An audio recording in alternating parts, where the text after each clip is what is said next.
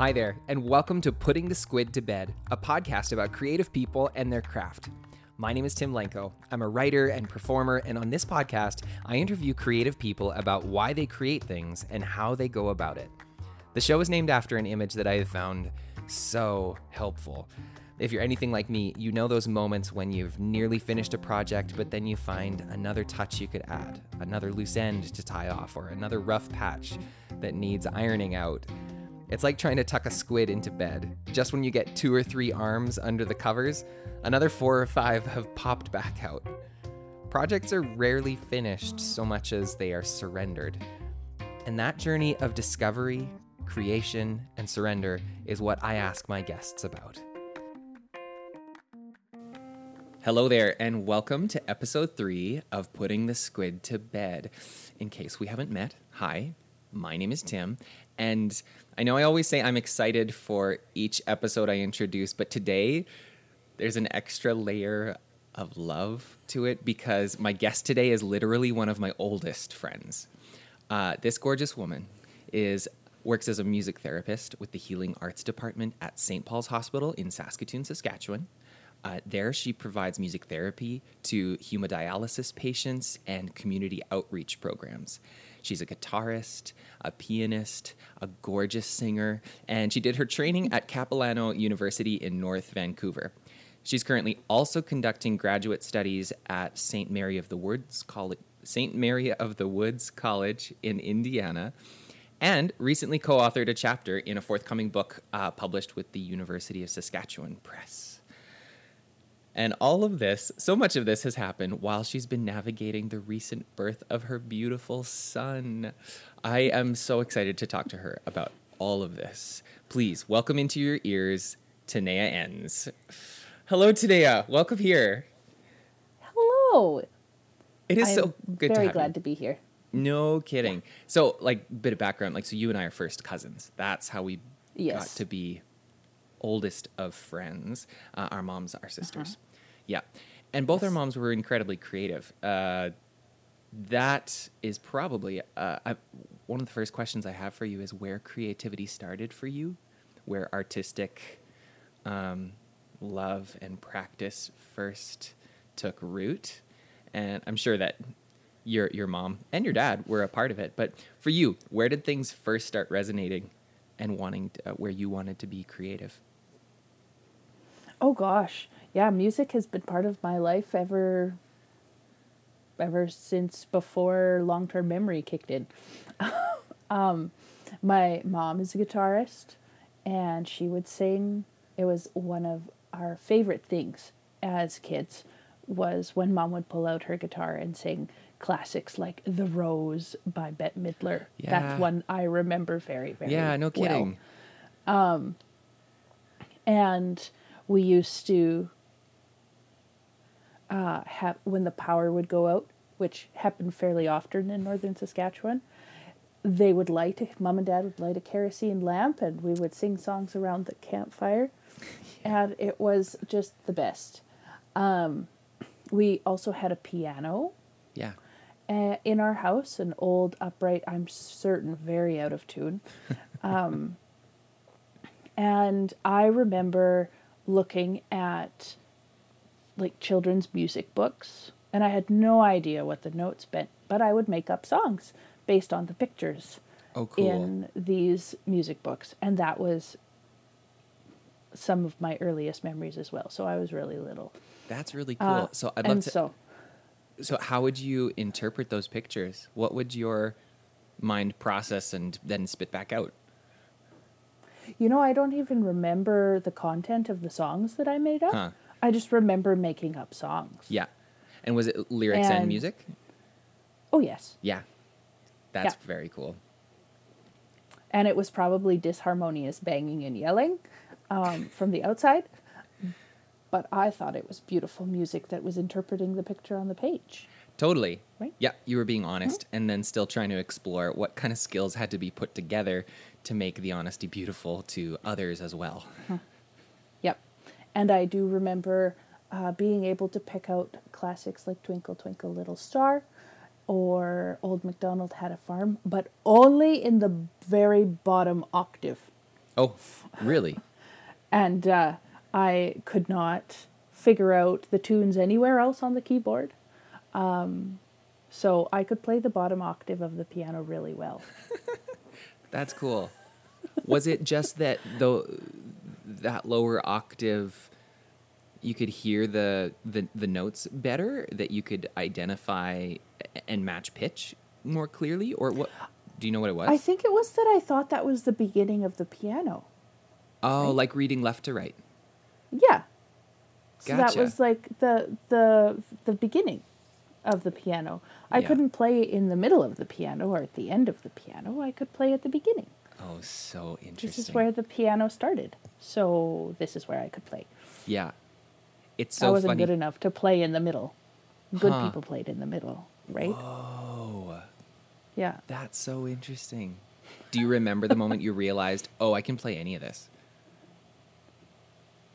Um, Or was it something not that you really. looked back on eventually and you were like, "Oh, whoa, I can't believe I used to think that."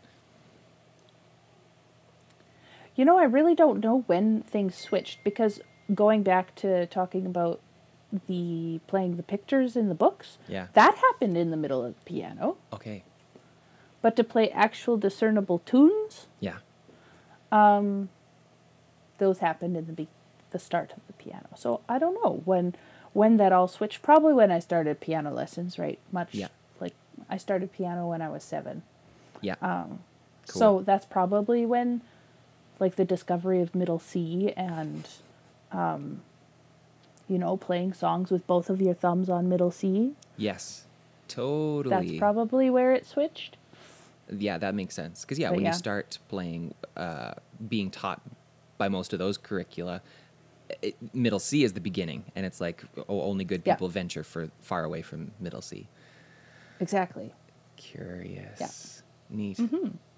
So, uh, wh- what pieces of art, music, um, film did you start then? Uh, being exposed to that got your imagination firing even further, like, uh, and, and and more interested in getting involved in music yourself. What were some of the most inspiring Um, albums or movies? Oh gosh. Um, my music listening was very limited. Mm. Um, my family was very conservatively Christian growing up, and so um, with that comes some fairly restrictive limitations on what sort of music you can listen to. Um, I remember discovering a tape that had uh, had drums in it and and rhythm, and it was like whoa. Uh-huh. There's this whole new world of structured music that isn't just a guitar or isn't just a piano. Mm-hmm. So I remember wearing out that tape. Yeah. Yep. And Yeah. Yeah, really, really dating myself saying my favorite thing was a tape. But you know, That's great. I was right there with you though. yeah, I, I knew you would be. So totally. Did you also have a cassette um, a player that would re- you could record onto a, a, tape deck where you could record onto tapes? yes, Yeah. we had like the great big boom box Uh huh. that you could record, Yeah, that's fine. and it had the two it had the two sides, so you could play a tape and sing along with it, Yeah. and record it onto another tape. yeah. It was very very fancy. Yeah. It was a lot of people's first experience with recording and songwriting. Because they were, it was the first time that they were putting things together, or in sound production. Um, as a kid, Yeah. I remember recording news broadcasts on a tape deck, and uh, the I remember you recording newscasts on a tape deck. And I wasn't really even paying attention to real life news, so I didn't have any frame of reference. My frame of ref- reference was Mulan, because the only bad news that I heard being reported was the Huns are attacking, and so that was always the news that came up, uh, no matter what. Uh, it was always derivative from Mulan. Yeah, I love it. yeah, that's entertaining. Of all the movies you could have picked. I know it was it was was the intense news that was being passed on, and that, so I, I responded to that energy. Yeah, yeah, I love it. So you have always been like music has always been in your bones. Uh, I've it's something that we've always enjoyed sharing and enjoyed e- exploring and just having fun with. I was all, so excited uh, years ago when you said, "I think I'm going to go into music therapy. I think that this is the professional career that I'm actually going to pursue." I'm interested in what hooked you into that idea. What was the first pull to want to uh, study and practice music therapy? It was you. Oh, Yeah, we're remembering that conversation differently, I think. oh my gosh! We okay, tell me. So I was trying to figure out what to do with my life. I had tried teaching piano lessons and I hated every minute of it. Yeah, And I'd given it a good solid couple of years of teaching small children how to play yeah, music. yeah. And I hated it Uh huh. and I wasn't very good at it. And I also had lots of uh, really difficult piano teacher experiences, and I Uh-huh. didn't want to be one of those for Yeah. small children. Yeah. And so decided that that wasn't a thing. Yeah. And also didn't want to go into music performance. Yeah. That wasn't something that was attractive for me as a career. Mm. And so I thought, you know what, music is going to stay a hobby, Mm-hmm. um, something that I do at church, something that I do for myself. Mm-hmm. Um, but music and my career aren't going to mix. Hmm. And so then I looked into helping professions. I had been accepted into nursing and was like, mm, had several people in my life tell me that that wasn't a good fit Ah. uh, for a variety of reasons. And then, so decided not to do that. And then was looking into counseling. Mm-hmm. And you and I were at a wedding. Whose wedding was it? It was Joey and Hannah's wedding. Okay. And uh, in Waldheim? Yeah. Was yeah. that that's where right. it was? Yeah. Yeah. And I was telling you all of this. Yeah. And you said, Well, have you ever thought of music therapy? And my mind is blue. I didn't know that that was a career path. I didn't know it was a thing. Huh. I'd never heard of it before. And that conversation changed the course of my life. Because it was right after after that day, I went home and I looked up every program in Canada that um, t- did had a music therapy program. Yeah. Every school. Mm-hmm. Um, There's five of them in Uh-huh. Canada, and I mess I sent an email to every one of them, Good. and uh, ended up applying to Vancouver, Yeah. auditioning with Capilano University, and getting in, Mm-hmm. Yeah. and moving there, and Yeah. just yeah. Um, so it was you, Amazing. I totally forgot Yeah. that, but you're welcome. yeah. Thank you. Wow.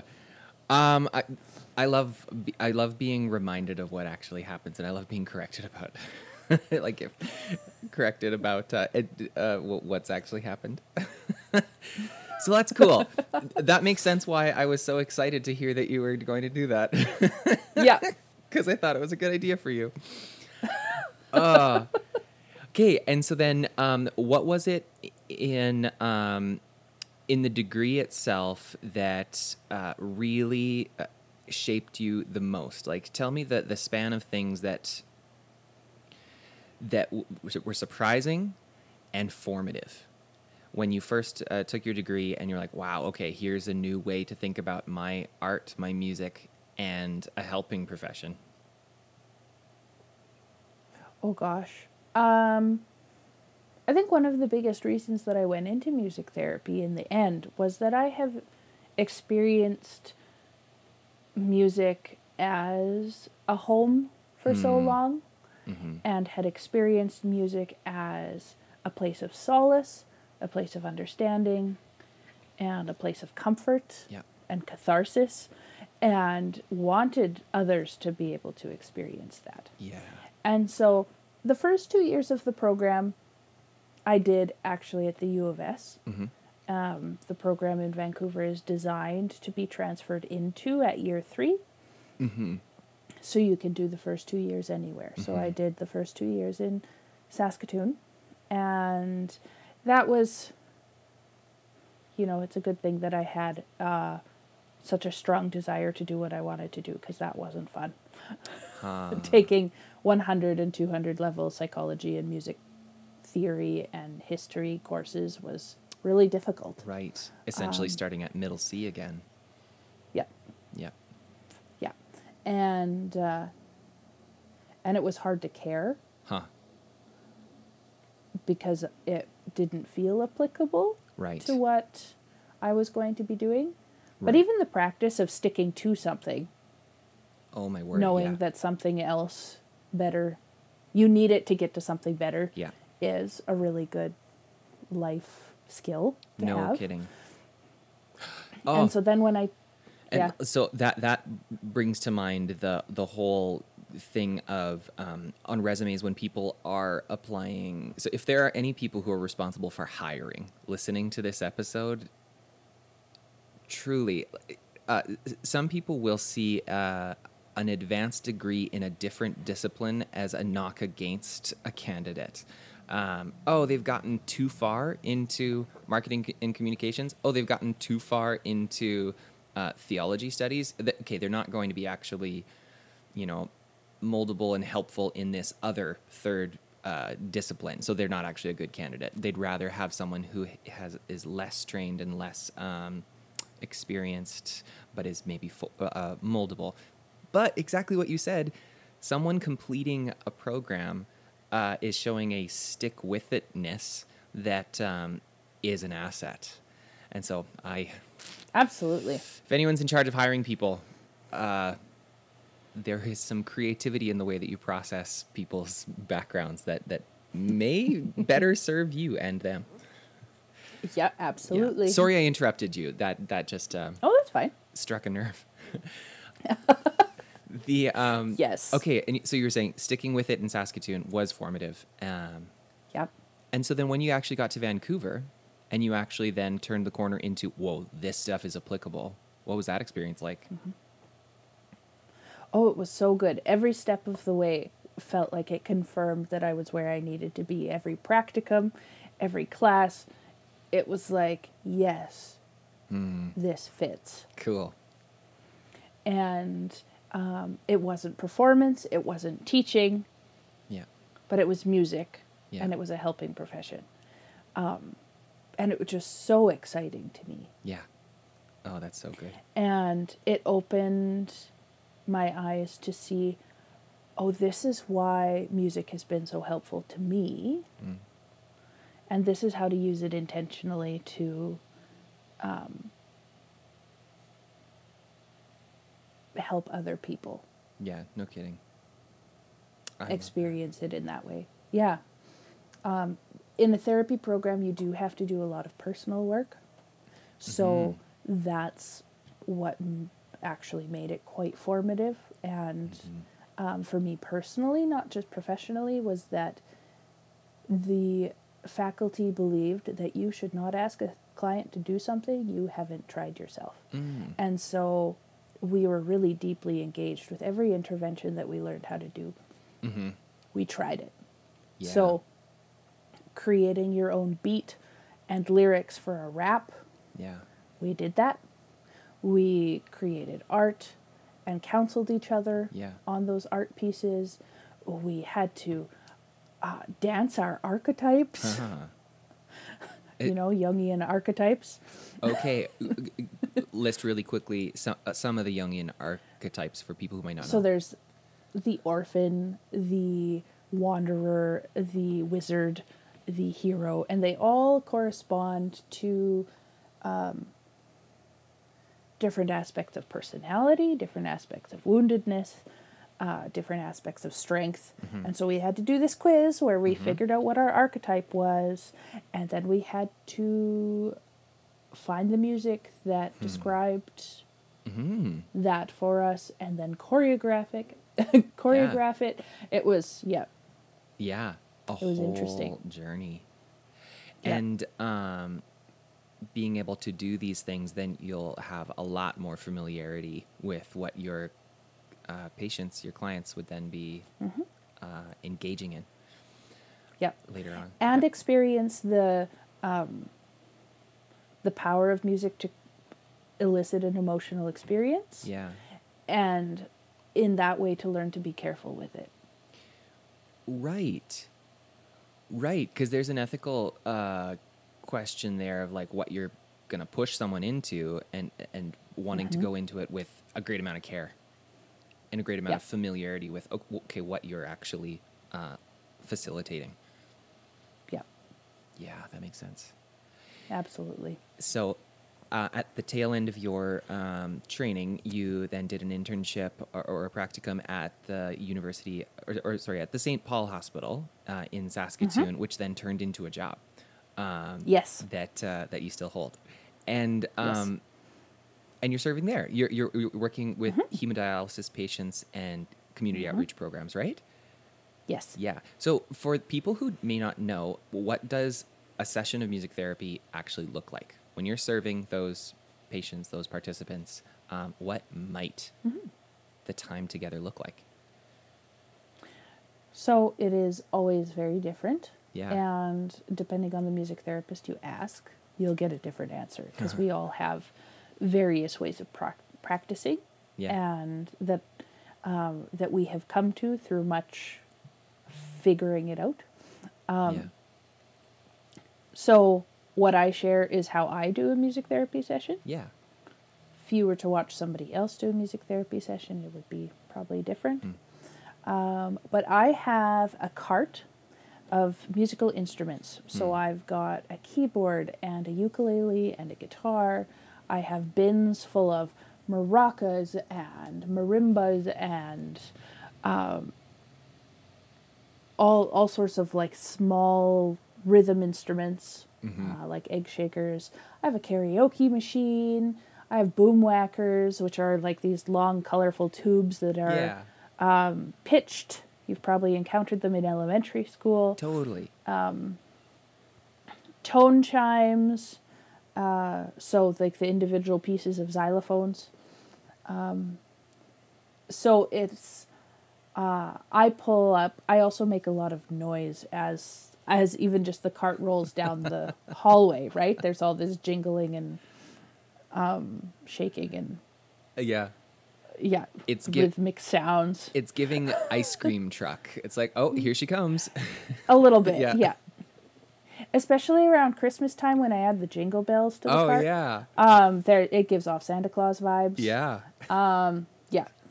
it's a good time. And so I will I get referrals for patients. Those can either come from the patients themselves, they request a visit. Um, staff can request a visit for a patient. Family members can request a visit for a patient. Um, and so I go and I meet with them one to one while they're receiving their treatments and will offer well first i start off with a bit of an assessment i get to know them and um, figure out what makes them tick Mhm. a little bit figure out what their history with music is and what their relationship with music is and do a little bit of education on what music therapy is and how it can help Yeah. and then it's very patient directed. So I will offer what I have to give, and then they can choose. They get to choose what we do, um, and the goals that they want to work towards, the um, the way we do it, even the way I do it to some degree. I'll say, how do you want me to participate with you in this?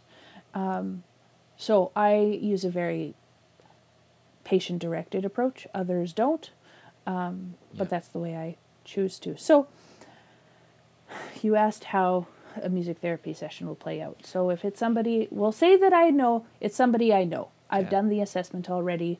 We have goals that are that we've agreed on. Yeah. We have a treatment plan that we've agreed on, that kind of a thing. And so it's a return visit kind of a thing. So I will pull up beside them. I'll do a check in, see how they're doing that day. what is it what is their um, highest level of concern. We talk about uh, personal hierarchy of urgency. Hmm. so is it like what's rising to the top of their Mm-hmm. their needs? Is it physical like relief of physical pain? Is it that they're bored? Is it that they're anxious? Um, is there are they having a really hard time keeping their blood pressure up or down? Uh,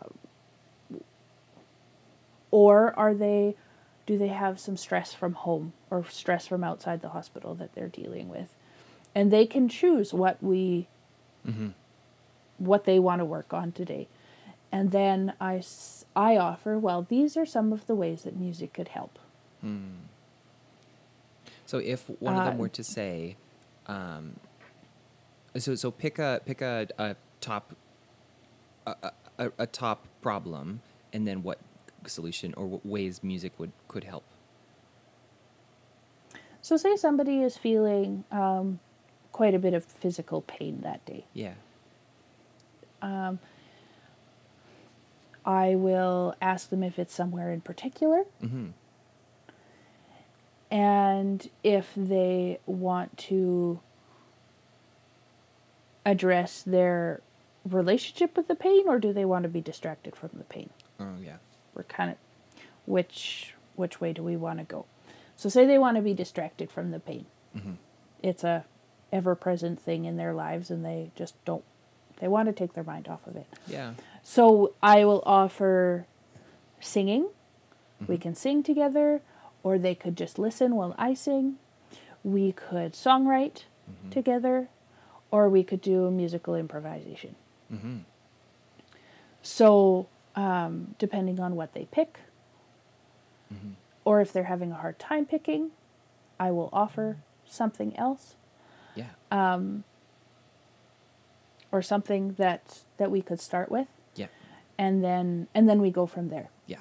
Absolutely. If they choose if they choose singing or listening, I will provide a song list that they can choose from. yeah. If they can't think of a song they want to hear or sing at that point in time. Uh, if they want to songwrite, then I will lead them through a process, um, a songwriting process. Yeah. Or if they want to improv, then that looks like they choose an instrument for themselves, they choose an instrument for me, Mm-hmm. and then, um, and then it's like an unfolding of whatever music happens in Yeah. that space. Yeah. Totally. Um, so that's one example. That's very cool. Anytime I think about you doing uh, th- therapy at your work, I have in my mind this image uh, that you described once of this child that uh, you gave uh, a xylophone or something to, and you invited them to, well, uh, you know, they shared that they were feeling angry or upset, and you said, well, what would that feeling sound like? And then they banged it out. and uh, yeah, Mm-hmm. Yep, it's absolutely. It just seems very play based, very like, well, let's just Mm-hmm. dive in and try. It's it's uh, it's messy. It's not incredibly linear. Uh, let's just dive in. Um, Absolutely. Though it's structured, like as you talk about uh, the investigation of where they are, connecting to where where they actually are, and then um, yeah, yeah, yeah, attuning to where they are, and then um, uh, finding what is what they would actually like. That's a really structured, linear um, process of exploration um, to facilitate that play. Um, You talked about um, the songwriting process. Does that end up being an incredibly attractive one to, to people, or is it one that people are afraid of? It is one that people are afraid of. Yeah. Um, inviting people into music is a difficult one, actually. Yeah. because our society has this we've professionalized the arts Uh huh. Yeah.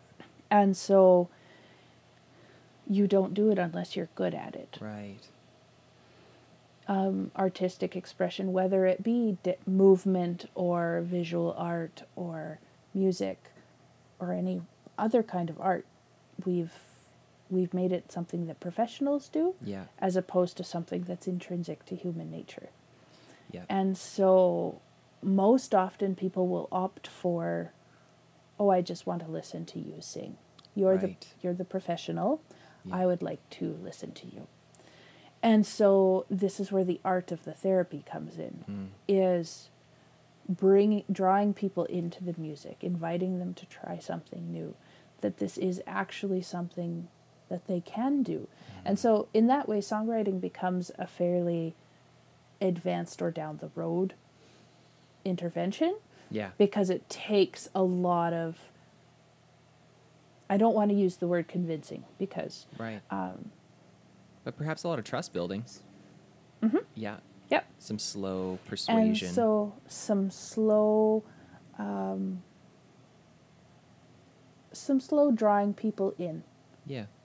And um, in some ways i like to think of my love of the music and my engagement with the music as contagious Mm-hmm. and so as i show and model Yeah. that this is something that is powerful and enjoyable Mm-hmm. and possible Yeah. then they're invited into that space too Oh, totally. just by seeing that i'm engaged with it Yeah. A model is Like- so powerful in any setting. And so to be able to invite them in by showing and then inviting them to do, that's Mm-hmm. cool. And you know, sometimes I will, if I've established a really good relationship with the person and have decided that it's a good idea, I have gone into a space and been like, hey, you up for an adventure? Mm-hmm. And just push something. Just like, hey, we're going to try this. Yeah. I know you're up for it. Uh, and they're like, oh, I don't know. Uh-huh. And then one of the things I love is just seeing the really hesitant playing of a new instrument. Yeah. And the, it's, at the beginning, it's like, oh, am I doing it right? And Yeah. it's like, no, there's no right way or wrong way to do it. Yeah. There's bravely Just- engage. Yeah, just do it. Yeah. and then I have the skills to use whatever they've selected for me Mhm. to play with them Yeah. in a supportive manner. Mm-hmm. One that I don't just do my own thing. Yeah. Yeah. I am playing in a way that supports their experience Cool. and supports their exploration. Yeah. So, Yeah, that's really cool. Um, Mm-hmm. As you were walking us through uh, the assessment and the, the questions leading up to um, selecting an intervention, um, you talked, uh, you, you showed the the difference. Do you want to be distracted from your pain, or do you want to address your relationship with your pain? What um, what does it look like when you use music, whether it's improvising or songwriting or whatever, to help someone explore their relationship with something that's unwanted in their life? that's a tough one. Okay. Um, it doesn't come up very often. Okay. Because people are like, no, I want to be distracted. Yeah. And part of that gives me really good information about their coping mechanisms. Yeah. Because that's part of what's happening in my my head is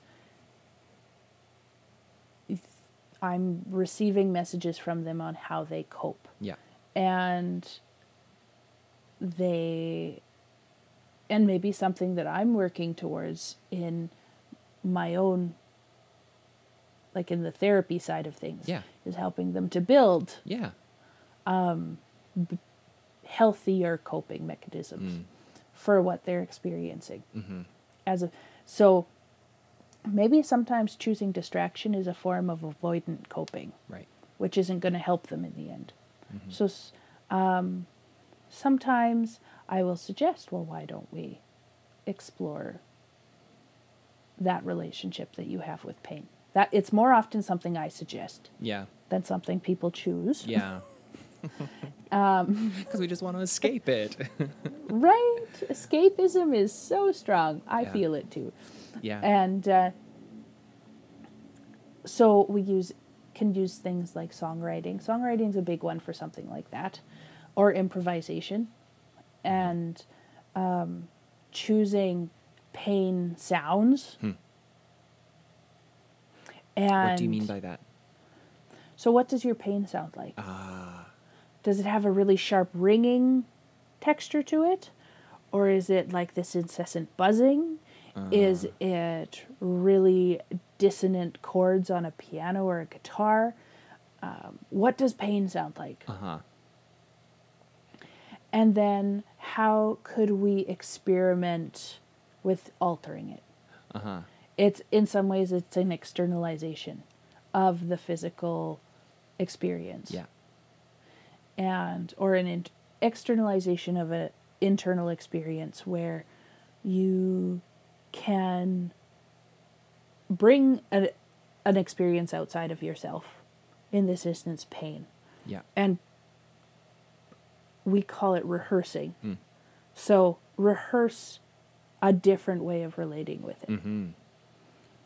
maybe um, maybe you can change the way you play the instrument maybe you can add a different instrument to the sound to create something different um, so in that way we can use musical expression itself Yeah. sometimes we can use words with the songwriting Yeah. what does what kind of words will come to mind um, to express Yeah. the physical sensations you're experiencing. And how can we express those in a, in a song Yeah. does that make sense It totally does. It brings to mind the uh, experience of uh, running into a professionally produced um, song that is super cathartic to listen to, and um, someone might, um, you know, or a whole album, and someone might uh, listen to it on repeat because it resonates with what they're experiencing psychologically or physically or, or, or whatever. It um, somehow externalizes their suffering and then re, re, re um, contextualizes it, g provides a new approach to it. But this is exactly like you say, engaging it from a different angle rather than the industrial professionalization of that music. There's a person who's the person who's experiencing that pain is then helping create the external reflection of what they're feeling inside. And it's a totally different engagement with that cathartic artistic experience, which is so cool. absolutely The um, I, I, one of the things that I'm so taken by is that in all of this, like, so when I think of therapy, I often think of, um, you know, unless it's physical therapy, PT, um, uh, I, I think of talk therapy. Um, I picture the the therapist on the couch talking to the person and asking, "So why are you so mean to your wife, or whatever? Like, why do you feel like your mother abandoned you?" Um, yeah talking things through. But this, there is talking, but it's so much more. Uh, let's get involved in a thing, and you're thinking through, like you know, you talked about the coping mechanisms, and you're like, okay, I'm learning as they make choices and and tell me things. I'm learning about their coping mechanisms, and then I'm going to help facilitate experiences that will hopefully build a pattern of a healthier coping mechanism or these different um, interventions that will help build a different relationship to their pain and so it's not about talking to you know self-educate about what should be it's about doing something that's going to help form a person uh, into a healthier pattern and um, I, I, I guess there's no question. I guess I'm just pr- verbally processing and just really appreciating uh, that aspect of it. yeah well and something that i'll add um, just Yeah. you know we'll do a little bit a little dive into um, trauma informed work Yeah. and uh, neurophysiology neurology Yeah. um, and the neurosciences Love this. All the people who signed up for uh, an artistic podcast are like, what the hell is this?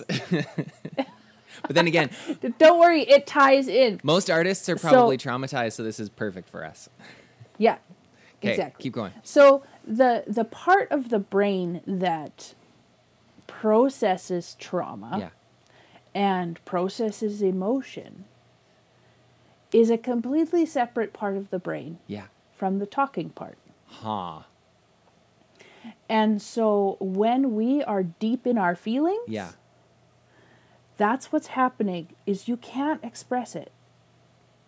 You there aren't words for it because it's housed in a completely different part of the brain as your language. Mm. And so uh, this is something that talk therapy runs into is when somebody is recounting trauma Mm-hmm. or recounting a really difficult emotion, Uh-huh. there aren't words for it. Right. And so then you look at where music is housed Mm-hmm. in the brain, it's housed in the same home Huh.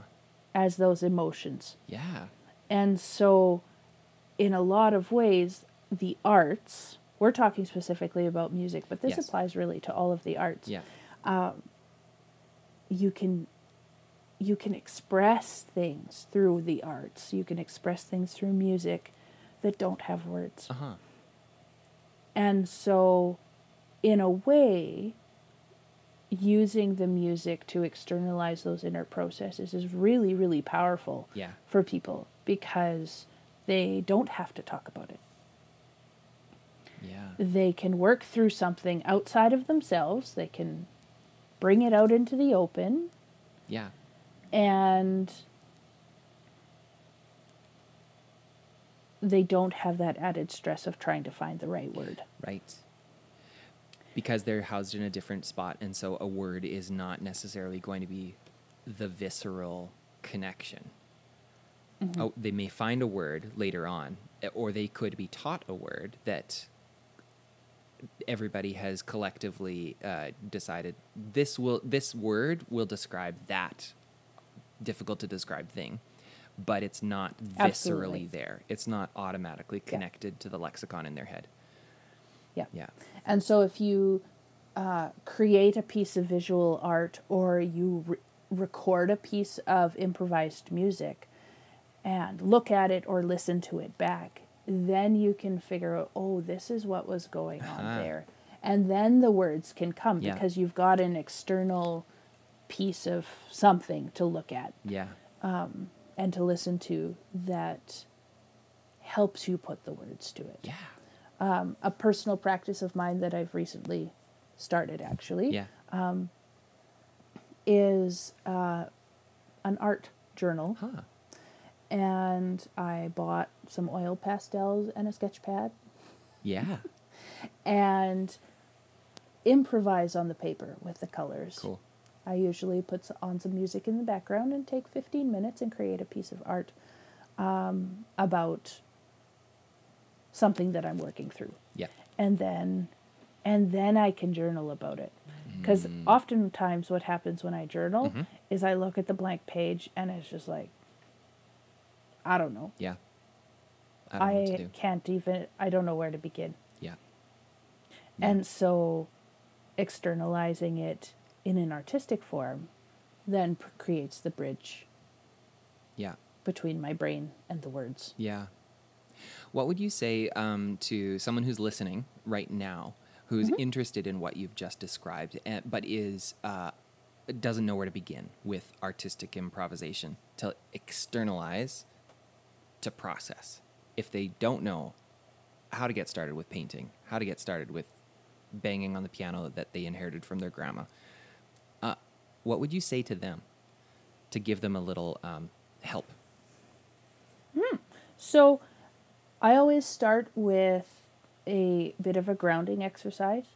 I will close my eyes and really take a moment to feel my feet on the floor um, and take some deep breaths. And in my mind, get a firm image, I guess, of what it is I want to work through. So, for me, one of the things I was working on the other day was the idea of going back to work from maternity leave Hmm. and the emotions. there's lots of conflicting emotions that come with Mhm. anticipating that. And so I took a moment to close my eyes, take some deep breaths, and focus my attention on that, just that idea of going back to work. Yeah. And and then I opened my eyes and I looked at my palette of colors Mhm. and picked the first one that um, drew my attention. Mm. And then just put uh, put the color to the paper and saw what happened until I felt like switching colors. Mhm. And it's like, okay, I'm done with this color. What's the next one? Mhm. And found that um, with like 15 minutes, 10 minutes of time, um, you'd be surprised at how quickly you get into the flow. Initially, you think, oh gosh, I couldn't do that. Mhm. I'm not an artist. I'm not an artist by any stretch of the imagination. But it just started to come out. Mhm. Once you once you get into the flow of it, after maybe picking that first color and making the first marks on the page, um, it just it comes out um, Very cool. and you've got that focus of this is what I'm processing right now. Yeah. These are the emotions, and you're thinking and focusing on that, and that guides the yeah. guides the experience. And then I've taken those pieces of art to my counseling sessions Huh, yeah. and said, "This is this is what I'm processing, Yeah. and this is what I see in it. What do you see in it?" Oh yeah. And it's a basis for the talk therapy then as well. Yes. It's uh, Totally. That's like uh uh, Rorschach. Is that is that the the description of the ink blots? That's the ink blots, ink blots. yeah. totally. So you're doing your art therapy Rorschach, or or, or Rorschach Yeah. was doing like a different type of art therapy before yeah, before you got could get to it. yeah, probably. Oh, that's fun. Um, I love that. So what I'm hearing is like you would you would ground, you would breathe, you would make sure to just relax and to uh, try and release the any uh, of the concern or pressure or anxiety around it, and then you would follow your gut. You would tr- try and Yep. listen to okay, what feels like what I need or what, what I want right now. Yeah. Um, and w- would you be able to say something to someone who's in the middle of um, painting or in the middle of putting some notes together and um, instantly feels or like suddenly feels silly or like they are just doing it wrong? What what could they say to themselves or remind themselves to like restore a sense of purpose and I'll stick this out for another five minutes. This is where I like to have music in the background. Mm. Something something instrumental, um, something calming and predictable. Um, you know, don't turn on the Pirates of the Caribbean soundtrack. Well, who kn- what, what if Um, what if that reflects what I'm feeling inside? I guess you could. Okay. It's not a bad thing. yeah. Um, but pick pick music that uh, that fits with where you're at. Yeah. And uh, when I get lost like that, if I'm starting to get really in my head Mhm. about the thing that I'm creating, I'll pause, close my eyes, and refocus. Mm, mm-hmm. Take a couple of deep breaths to refocus on the music, refocus on what I'm doing, and what I that focus that I chose at the beginning Yeah. to reground essentially because that's Yeah. what's happening is you're becoming ungrounded Yeah. That makes sense. when you're getting caught up in your head so take a moment to reground That's cool. and continue Great. Cool. Thank you for sharing that because I, feel like that's such a useful tool um, that might be really helpful for a lot of people. And so to and one that um, people may intuitively know, ah, that's out there, but like I don't know what to do with it. So to have someone who's doing it professionally on a regular basis explain it, um, or or offer up a few helpful tools, that's really really valuable. Um, I, I'd love for you to talk about shifting gears a little bit. Um, the community outreach programs that you were uh, you mentioned providing musical therapy at as Mm-hmm. well, because there was for sure that one um, home that you were working in that I found super interesting. Uh, what are the different programs that you're involved in? So uh, I don't know what the state of them is now Huh? right, because you're on mat leave. since I've been on maternity. Yeah. Right. I left with the expectation that my replacement would keep them going, but Yeah. we'll see. Yeah. You know, things. I know that things evolve, relationships evolve. Yeah. And what a facility needs and what a population needs changes. Yeah. So, I will speak about where I left things at. yeah.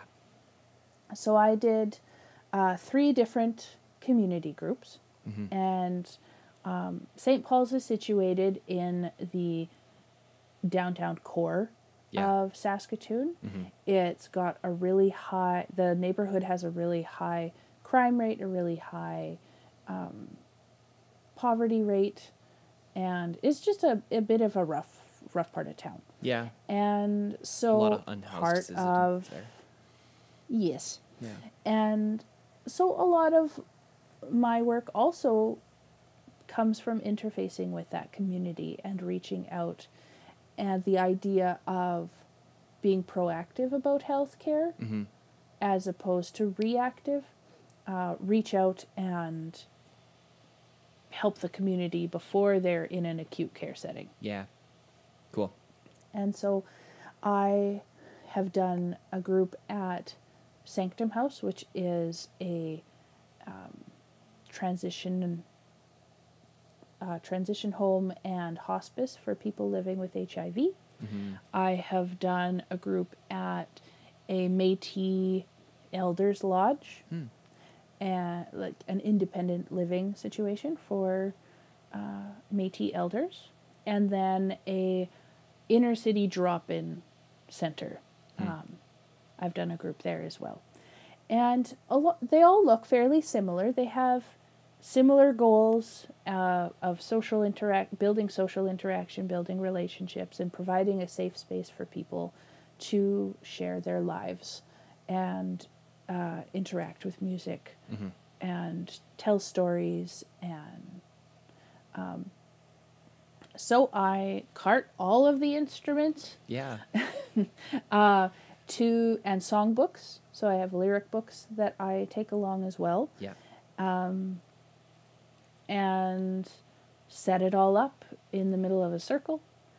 Um, most of the time, Mm. I I set the room up as a circle, Mhm. and uh, anybody is invited. It's a come and go sort of a situation. Oh yeah. and people can ge- engage for as much or as long as they want to and then go again so i'm usually there for an hour or two Cool. and invite people to make music Mm-hmm. and um, and share the stories that the music evokes Mm-hmm. and uh, and sing and improvise Mhm. and uh, it's a very free flowing sort of an experience. They, uh, a lot of people are scared of the instruments in the middle. They're just like, oh, we'll just have a sing along. How about that? Huh. It's like, oh no, here you go. You're gonna have a maraca. Yeah. I don't. I personally don't care how you choose to play that maraca, but I'm giving it to you. Yeah. You're gonna hold this. You're gonna hold it, and maybe you'll be tempted to play it Yeah. sometimes. uh, you know, so that inviting people in Yeah. in that way, um, giving them a little bit of a push, yeah. Cool. And the aim, really, the final aim is that they would build relationships with each other because they are each other's community, Yeah. and uh, I hope to build relation, foster a place where they can build relationships that are going to extend beyond um, the therapy group Yeah. that um, you know that are health based Yeah. as opposed to maybe some maybe dysfunctional Right. uh, relationships that that they have. Yeah. Yeah. Oh, that's very cool. The diversity of application for um, music therapy is pretty interesting. Uh, It really is. totally. Are there contexts in which music therapy is used or could be used that you've not participated in but strike your interest? Oh, uh, I think cancer care would be super interesting. Yeah. Tell me more. Um, So my husband is a cancer nurse. Yeah. and the the emotional and social and psychological implications for somebody who has received a cancer mm-hmm. diagnosis or is undergoing cancer treatments mm-hmm. is huge. Mm-hmm. And you know, there's lots of support groups, there's lots of therapists that work with that population. Mm-hmm. Um, and there might be some music And- therapists. you know Yeah. there's there are music Absolutely. therapists around north america that do Yeah. that kind of work Yeah.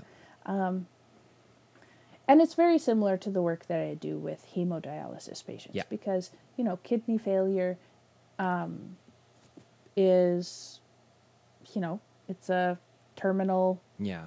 illness if they don't come for dialysis they die Yeah. uh, so there's a lot of overlap Yes. and um, I love the part of music therapy that is the um, the emotional, psychological, social piece Yeah. of. Uh, there's lots of other ways that music therapists work, but I love that particular part of it. Yeah. And so I see cancer care being something that would be really, really rewarding Mhm. and um, also really stretching. Like that's a really hard. People are walking through some really hard stuff No kidding. and some really deep pain. No kidding. Um, so I think it would be challenging but so rewarding. yeah. Uh, that's really cool. Mm-hmm. I've tried working with children. Uh huh. it was tough. That that mu- like that style of music therapy goes way too fast. Okay. and requires a level of um, ingenuity and always thinking on your feet Yeah. and working at a really fast pace that I just don't have. Gotcha. Yeah. I really like the pace that adults go. Okay. Fantastic. And that's good to know your niche. Like, Yep. And it's okay. yeah. Because then you'll best serve those people you resonate with um, Mm-hmm. the best. That's really good. Yep. That's cool. Absolutely. Um, one more thing that I wanted to uh, ask you about when we were talking about the possibility of you coming on the podcast, and I was explaining to you the title and everything, you really resonated with the notion of um, uh, art projects, songs, films, whatever, being difficult to complete and, and, and needing more to be surrendered um, rather than perfected. And you really responded to that with even the the res- the the therapy process of process versus uh, product. Um, I'd like to hear you talk a little bit more about that. Yeah, it's uh, it's a tough thing in situations where um, budgets and you know funding sources and fundraising and employers and Western medicine really they want hard and fast metrics Yeah. and products Yeah. and something tangible to point to that says what we're doing is working Right. One of the challenges that has faced music therapy and the arts in general in as applied to healthcare is trying to create something tangible out of what is largely intangible Hmm. and uh, facing head on that idea that you do need something a recording or a final song or a final piece of art to show your donors that oh the patients are creating these things and it's making such a difference and we saw 50 people last month you know it's maybe you only see 10 and they do some really deep work that they're then taking into their lives. And there isn't a recording. Mhm. There isn't a frameable piece of art. hmm There isn't something tangible to point at. how do you then explain that? Um, so that's a challenge that we face all the time Yeah. because I really value that intangible outcome piece. Yeah. No kidding. well, and I imagine. Um, I recently, sorry i imagine that um, you as a storyteller would then like like one of your solutions is going to be as a storyteller in reports saying uh, Yes. so if they can't have a, a recording or a frameable piece of art they can at least have your stories in reports that will hopefully then narrate that kind of deep work um, i interrupted you what Mm-hmm. were you saying oh, uh, I was just going to say something like, I just, oh, I just came across this or put together this um, comparison. Um, the Greek philosopher uh, Heraclitus has the famous quote that you cannot step into the same river twice oh because the water is different yeah and the person that you are is different. yeah And that is music. Mm. Mm. When you create music, that music is for that moment. Mhm. Whether it's your own or you're creating with somebody else, um, Mhm. you will be different. Even if the notes you play are exactly the same, yeah the context has changed, the r- relationship with the music has changed, you have changed, Mhm. and therefore it is not the same music. yeah And so, um, even if we are creating something that we do end up recording, I'm working. When I uh, went on maternity leave, I was in the middle of working on an album with a patient. cool She was writing and composing all of her own songs to Yeah. create an album. yeah You know, whether we have that album or whether we have the um, there's there's nothing. We have just improvised and recorded none of it. Um, the music has met us and changed us, yeah and we will never pass this way again. yeah Uh, it was a gift for the moment, mm. and that's the beauty of the music. Is that it's a gift for this moment. yeah and it changes us and uh, w- the way that we are after we have encountered the music yeah is different Yeah. I love the humility to that of like honoring what it is in the moment and the effect that it has on a person and contrasting that to the legacy some might want to leave in an impressive body of work that uh, remains uh, when they're done. Um, and it's totally different legacies and there's there's value to both of them but like the value in that humble legacy of let's bravely make music that changes us and serves the people around us. Um, th- I, I love that. That's I love that description. Thank you. oh you're welcome Yeah, and thank it's something that i'm exploring now Yeah. for myself even yeah it's okay to not have something tangible at the end yeah i've had a moment yeah and that moment can change me and that's what i carry forward uh huh. That's cool. Well, I love your journey. I love watching it. I love that I'm a person who gets front row seats to your life. and I'm so glad that you joined me today and that you helped, uh, uh, that, that you gave everyone else a glimpse into who you are and what you do. Um, this has been a lot of fun. absolutely Thank you. it has been Yeah. we've covered a lot of ground We have covered a lot of ground, and I knew it would be interesting. Um, uh, so that's good. So maybe we'll have to have you on again at some point to talk specifically about songwriting, because that's a whole nother conversation that uh, was on my mind. Because I think that you've got a lot of incredible advice to to give to songwriters who who want to be able to, you know, in addition to uh, experiencing a moment that changes them, then also uh, produce something that they can share with someone else. Um, So this is my formal invitation to have you back sometime. there we go Excellent. we'll have to create a series Excellent. All right. Well, thank you. I need to let you go. Thank you to those of you who listened uh, to this episode. If you liked this, share it with someone that you think may also enjoy the conversation. And consider also leaving a rating wherever you listen to podcasts. It honestly does help people who are looking to stumble upon something new that like things similar to you. And um, if you'd like, you can find me on Instagram at Timothy Lenko and at Timothy Lenko Music.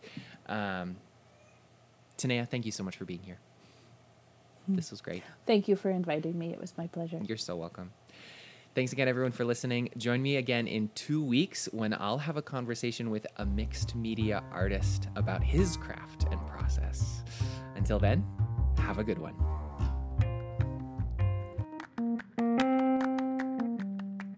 Oh no, that's leave the session. No, no, no, stop the recording.